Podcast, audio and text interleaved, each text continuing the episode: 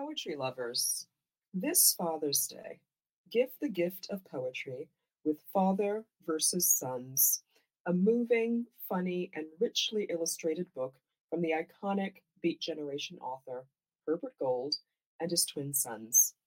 Father versus Sons, a correspondence in poems.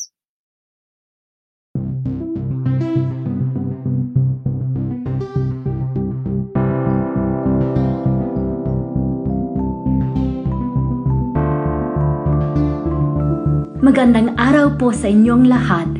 I'm Sasha Pimentel, Poem a Day guest editor for the month of March.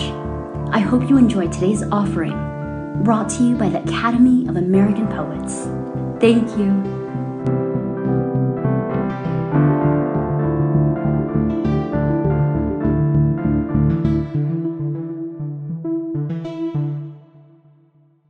This is Desiree C. Bailey reading Exile.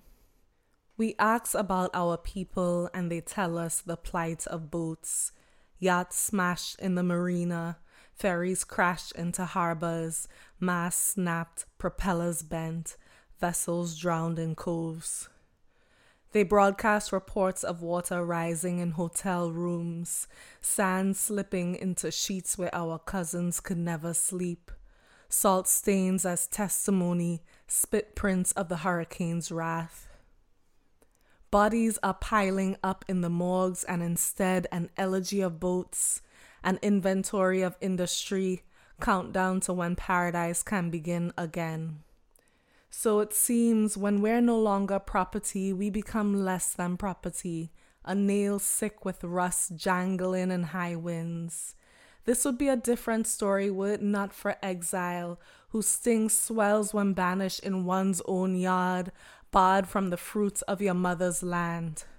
Inside exile, tempests and fault lines are developers' wet dreams. A mainland will sink its territory in debt, starve its subjects in the wake of storms, clearing ground for palaces on the shore. Inside exile, the body is only as good as its technology, how it buckles in a field. Inside exile is the Ile, push across the Atlantic through Oya's lips, place or shelter, sacred home.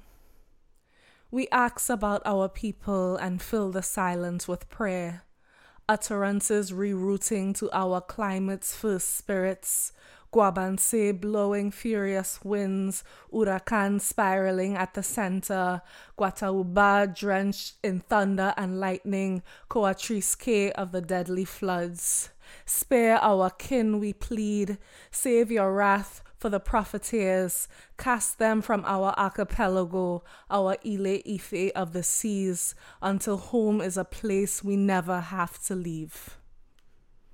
About this poem.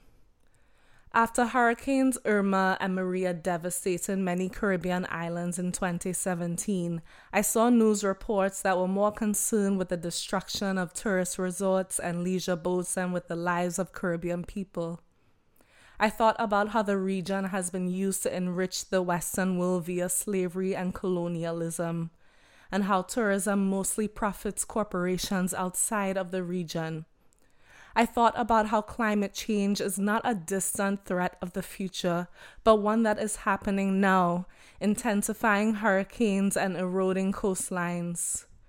I thought about how wealthier nations are largely responsible for climate change, yet island nations and territories are left to pick up the pieces.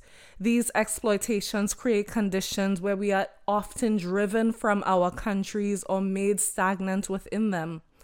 I needed to name these various exiles. I also needed to honor the persevering spirit of Caribbean people, how we transform these exiles into bountiful homes.